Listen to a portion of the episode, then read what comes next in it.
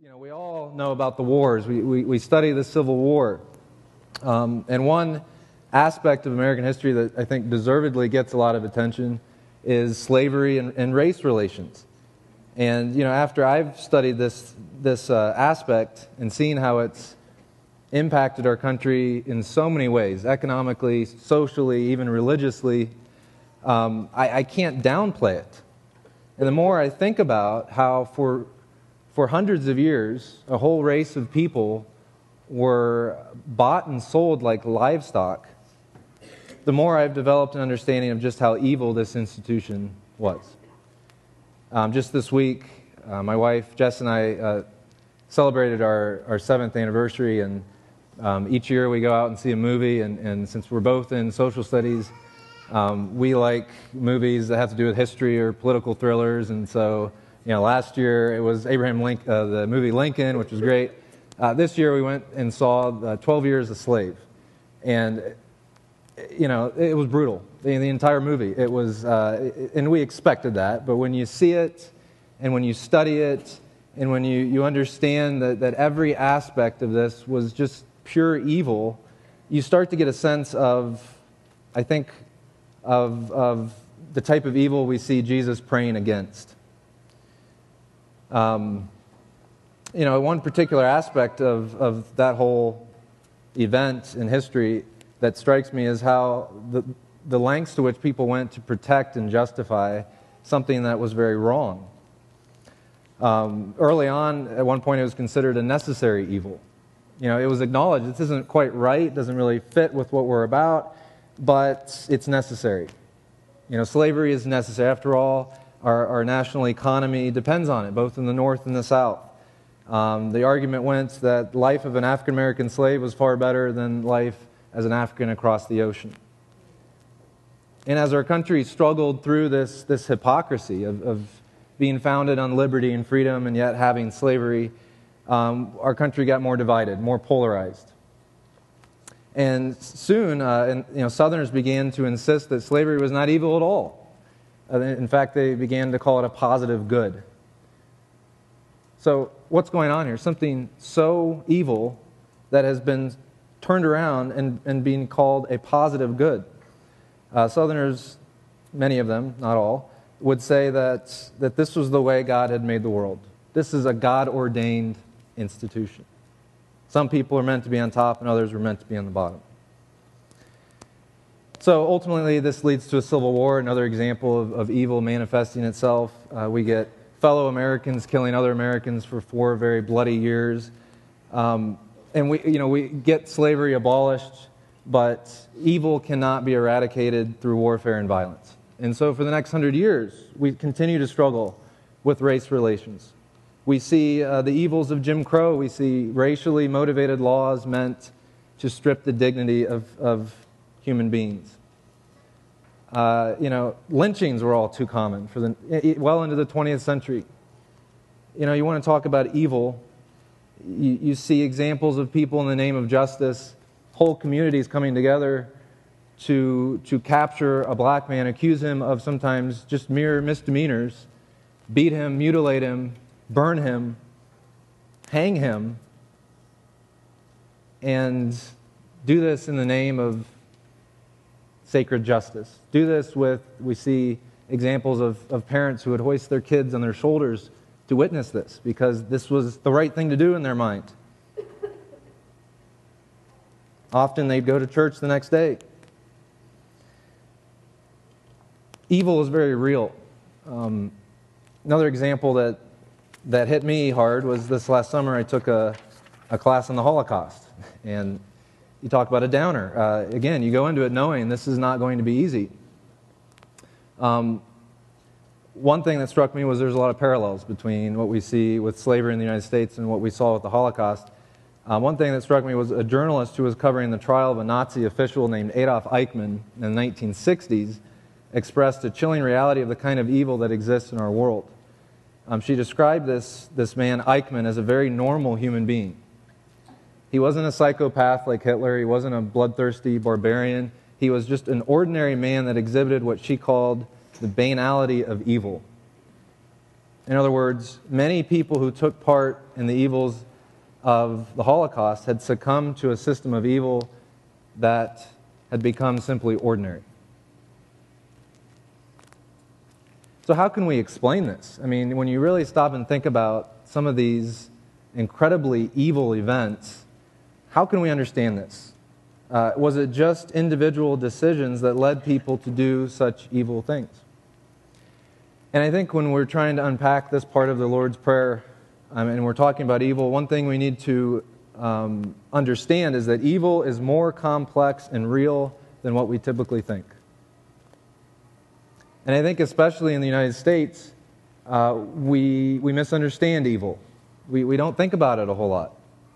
Recently, a Columbia professor wrote a book titled The Death of Satan How Americans Have Lost the Sense of Evil.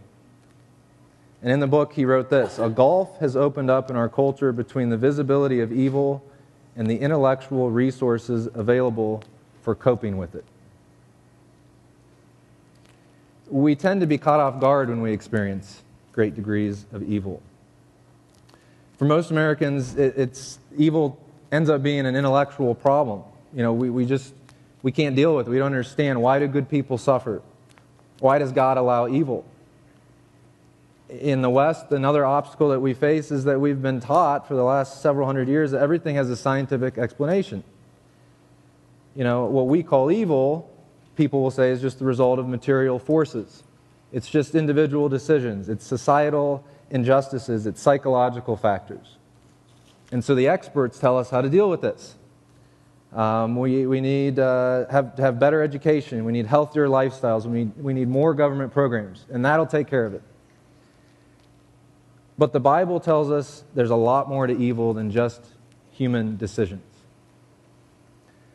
Uh, pastor and author Timothy Keller writes that the Bible says that evil is more multidimensional, nuanced, and complex than science alone can suggest. It maintains that in addition to systemic injustices and personal ignorance and physi- physiological imbalances, there really are forces of spiritual evil in the world. And behind them all, there is a singular supernatural intelligence. You know, whether Jesus is instructing us to pray for deliverance um, from evil in general or specifically the evil one, which we see both examples in the Gospels, uh, the biblical narrative is quite clear that evil spiritual forces are at work in our world. I think this is why the biblical authors don't even really try to explain why is there evil. Um, to them, it was obvious. There, there, of course, there are dark powers at work that are battling against God and attacking us. They don't, they don't try to explain it. They, they don't look at it like an intellectual problem. They don't try to say, well, God is sovereign and God is good, but then there's evil, so does that make God somehow responsible for evil? They didn't mess with that. They understood, of course, God is good. Of course, He's sovereign. And of course, there is evil. Their main concern is what do we do about it? What do we do about it? Uh, lots of examples of this. One I found was Hebrews 3:12 says this: "Take care, my dear family, that none of you should possess an evil and unbelieving heart, leading you to withdraw from the living God." So, since evil is not just something in the past or something that other cultures deal with or other people, we need to listen carefully to what Jesus tells us about evil. So let's look at the first part. Okay, let's go back to the lead us not into temptation. Uh, the Greek word that, that is used for temptation in this uh, can be translated as trials or testings, or it can be translated as the traditional understanding of temptation. So it could be Jesus saying, Lead us not into trials, lead us not into testings, or it could be the traditional understanding of temptation, but we have to deal with a couple things first. Uh, since passages such as James 1:13 explicitly tell us that God does not tempt anyone, we can say with certainty that God does not solicit us to sin. He's not, he doesn't tempt us to sin. And Jesus does not say that he does. So if we understand Jesus as praying that God would not lead us into trials or testing, a natural question is why would he why would we even need to do this? Do we really need to pray constantly, constantly that bad things never happen to us? Doesn't the Bible tell us that trials are good for us? That our, our faith can increase, we can be built up. Is Jesus telling us to ask God to exempt us from that which is necessary for our own spiritual maturity? And what does this have to do with being delivered from evil? One thing we need to remember when thinking about this is, as we've already discussed, evil is a very real thing. And therefore, trials, tests, and temptations are a normal part of the Christian life. And Jesus knew this very well. Trials and, te- and temptations are a normal part of the Christian life. You know, the idea that once you become a Christian, that you know, you'll no longer face trials and, and temptations and you'll simply have a blessed life is as false as the idea that once you become a big leaguer and join the Chicago Cubs, you're going to experience championships. Doesn't happen that way. Sorry, Dave, but that's the truth. Um, we need to work the Cubs into more messages here. Um, it just doesn't work that way. N.T. Wright puts it this way if we, fo- if we as Christians follow a crucified Messiah, we shouldn't expect to be spared the darkness ourselves but we must and may pray to be kept from its worst ravages and to be delivered from the evil one. The fact is that trials are to be expected and they can be used by God to build us up, but at the same time, they are almost always used by Satan as a temptation. When we look at the Gospels, we can clearly see how Jesus prepared his disciples for a life of trials and hardships if they chose to follow him. Uh, we can see this playing out in Jesus' own life. In Matthew, it says, Then Jesus was led by the Spirit into the desert to be tempted by the devil.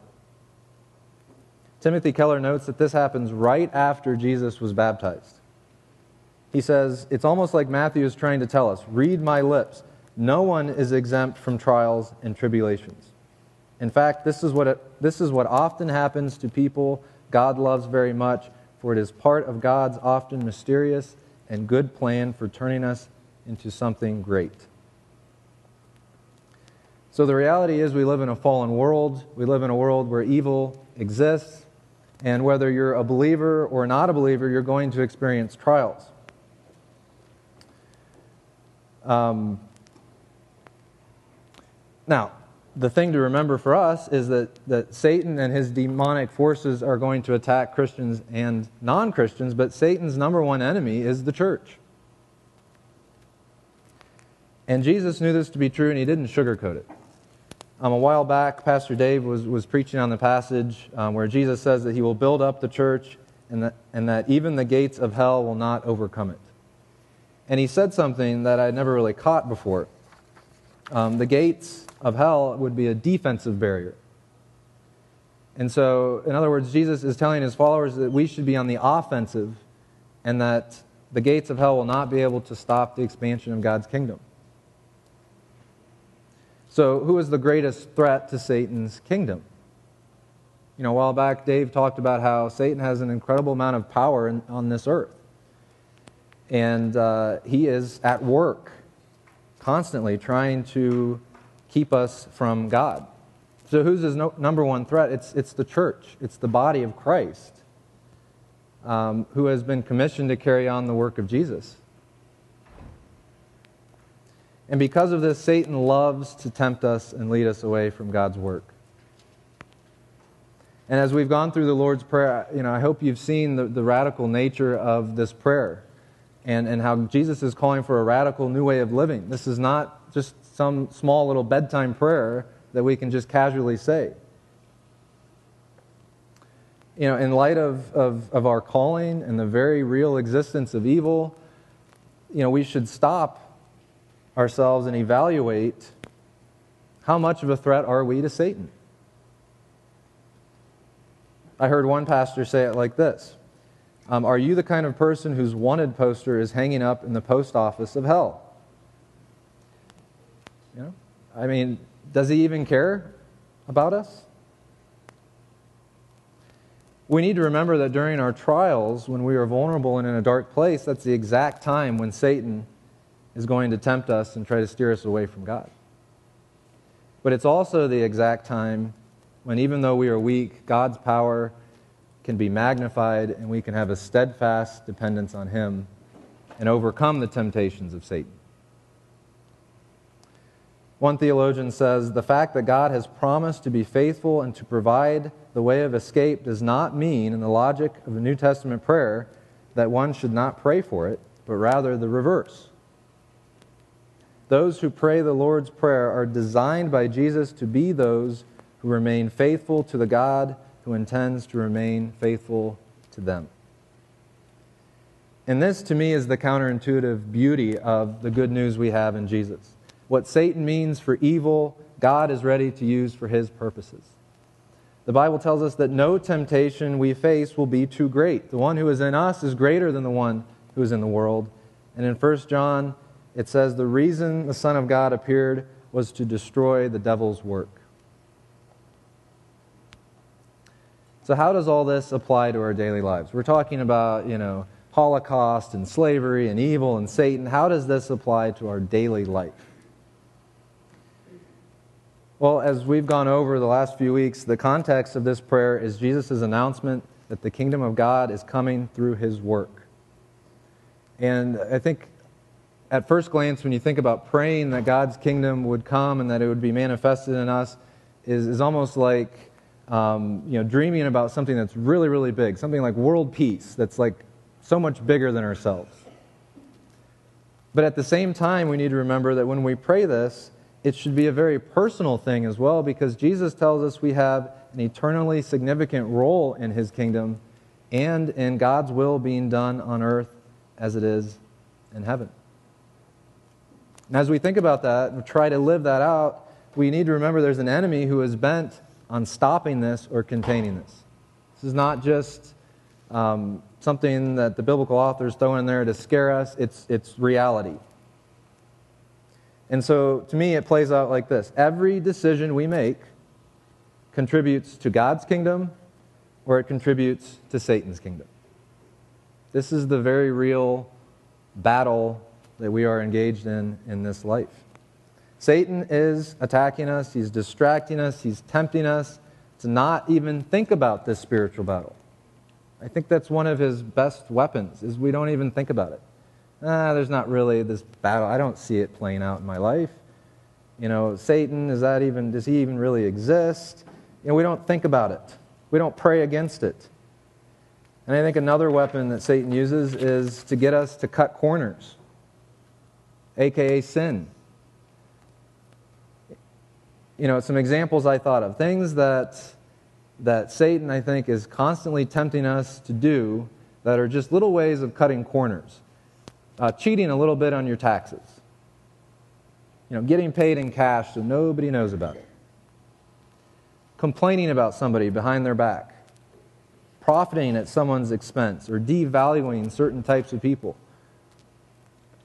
It was normal people who began to cut corners that led to the acceptance of evils like slavery and the Holocaust. Just little deviations from God's ways. The temptation to cut corners is a constant battle in our lives. Uh, just last week, I got the, the 440 text message um, on my phone, and it was Lord, as a church, is there anything keeping us from pursuing you together? Sin, darkness, anything we're hiding from you. And I got this text uh, while sitting in Meineke. My car was, was getting an oil change, and I'm sitting there and I, I, I read the, te- the text, and then I, I prayed it, which took all but three seconds. And, you know, we're supposed to pray for four minutes. Um, the problem was uh, I, was I was very distracted because Dr. Oz was on the TV. So I'm sitting there in the waiting room, and I read this text, and Dr. Oz is playing, and, and I was distracted. He was talking about preparing for a colonoscopy, and it was interesting. I don't know why, but it was interesting. And so I'm watching Dr. Oz, which I never normally watch, Dr. Oz show. And uh, you know, I read the text and I prayed the text, and it kind of hit me at that point um, because I actually had my, my laptop out and I was working on the sermon at that exact time as well. And, you know, it hit me. How easy is it for us to just blow off the exercise of seriously thinking about if there's sin in our lives that's keeping us from God's will? I mean, how easy is it to seriously stop and think about if there's sin in our life that is keeping us from God's will? Or, or is there, are there dark forces in our life keeping us from God's will? Because Satan wants us to believe that exercises like that don't really make a difference. I mean, after all, you pray it, you don't pray it, does it really matter? I'm going to get my keys, I'm going to put it in my car, I'm going to drive home. Everything's going to be the same. Nothing's really going to change if you stop and really pray that prayer or if you don't. That's what Satan wants us to believe. That's how, if we cut corners and we choose to sin and we forget that there's a real battle raging for our allegiance each day, if we do that, God's will is not being done on earth as it is in heaven. On the other hand, if we are continually in prayer and if we are relying on the Holy Spirit to deliver us from evil and help us in our weakness, we don't cut those corners. We don't give Satan a foothold. When we do this, we vote for and contribute to God's kingdom. And this can be all the little small decisions we make throughout the day. Examples that I came up with uh, just going out of your way to smile and say hi to a person we know to be struggling, biting your tongue when you want to gossip about someone, looking away from images on TV that cause us to lust, taking a proactive approach to reconcile with someone, not waiting for them, but taking a proactive approach ourselves. These are not just good deeds or random acts of kindness. These are things that contribute to God's will being done on earth as it is in heaven. These are victories over the temptations of Satan. And when we as a church work together and consistently live this out, uh, you know, that's what can earn us a wanted poster in the post office of hell. We don't have to be theologians, we don't have to be missionaries or pastors to do this because Satan loves to get the church distracted, to get us to think that what we do really isn't that important. But it is. You know, I think back uh, to what we were talking about earlier and how history indeed highlights the worst of mankind, but it also um, includes the heroic, the exceptional, um, stories of redemption in the midst of very evil events. And as hard as it is to study slavery or the Holocaust or, or other evil events, uh, the good news is that God does not abandon us. God is with us when we go through trials. God does not abandon us when we um, do evil acts ourselves. He's right there with the oppressed. And there are countless stories in history of God working through people to overcome the temptations of just going along with the crowd. You know, I think about the people who put their lives at risk hiding runaway slaves or, or Jews, and, and that's well chronicled. But not so well known are the stories of all the ordinary people who had resisted the temptations long before the Civil War or the Holocaust.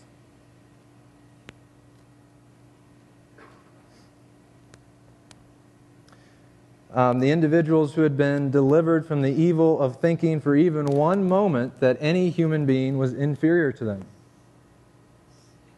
The people who had contributed to God's kingdom by doing small things, by refusing to buy products that were made from slave labor. Or the people in Germany who refused to slander a Jew's character. That was so easy to do in the decades leading up to the Holocaust, is just blame the Jews for everything. Just, uh, you know, derogatory comments directed at, at the Jews. That was the normal thing. Or what about the families who encouraged their Gentile kids to have genuine friendships with Jewish kids? These are the sort of little things that allow God's love and God's kingdom to expand in very unexpected ways. And perhaps it's these small things that Jesus had in mind when he referred to the kingdom of God as a mustard seed. It starts small and it grows ever so slowly into something big and beautiful. Um, just last night, I was, uh, I was watching the movie The Hobbit. So, Nate, this will make you happy. Um, except I'm probably going to butcher some of the names and not get it all right, and you'll be mad at me, but uh, I, I, love this movie. Um, I've never read the books, and I probably never will because um, it's just a lot easier to, to read, uh, to watch the movies. And uh, anyways, I was watching this just last night, and uh, there was a scene that, that really caught my attention. Uh, it, they, were, uh, they were in Rivendell, and uh, the, the, I'll just call her the elf princess. I don't know her actual name here, but um, ask Nate if you, if you want to know this. But, but she's having a conversation with Gandalf the wizard, and, and Gandalf is, is getting ready to go on this big quest and, and, and fight all these evil forces. And she asks him, uh, Why the halfling? Why are you bringing this little hobbit with you to go into these big, giant battles? And Gandalf says this He says, I don't know. Saruman believes it is only great power that can hold evil in check. That is not what I've found. I've found it is the small things, the everyday deeds of small folk that keeps the darkness at bay, the simple acts of kindness and love. And uh, the author of, of The Hobbit, Tolkien, a very, um, very good Christian author who captures a lot of biblical truth throughout these stories, I think nailed it right there. What can keep darkness and evil at bay? It's, you know, we don't have to abolish slavery, we don't have to be missionaries. It's the little things that we do each day to overcome temptations and relying on God's Spirit to deliver us from all kinds of evil. Let's pray. Lord, we thank you for um, the chance to come together as a, as a body to, to pray um, your prayer uh, as a body as, as we unpack it each week and discover just how um, meaningful this is. And as we, we think about how evil is very real, it is at our doorstep, we think about how, even though uh, we don't talk about it a lot, we, we don't consciously maybe even think about it, there, there are dark forces who want nothing more than to keep us from doing the little things, to keep us from your will. But we thank you, Lord, that just as Jesus prayed and showed us, we can be delivered from evil not by our own goodness, by just doing good things, but through your grace and your power. And we pray that you would help us to do that.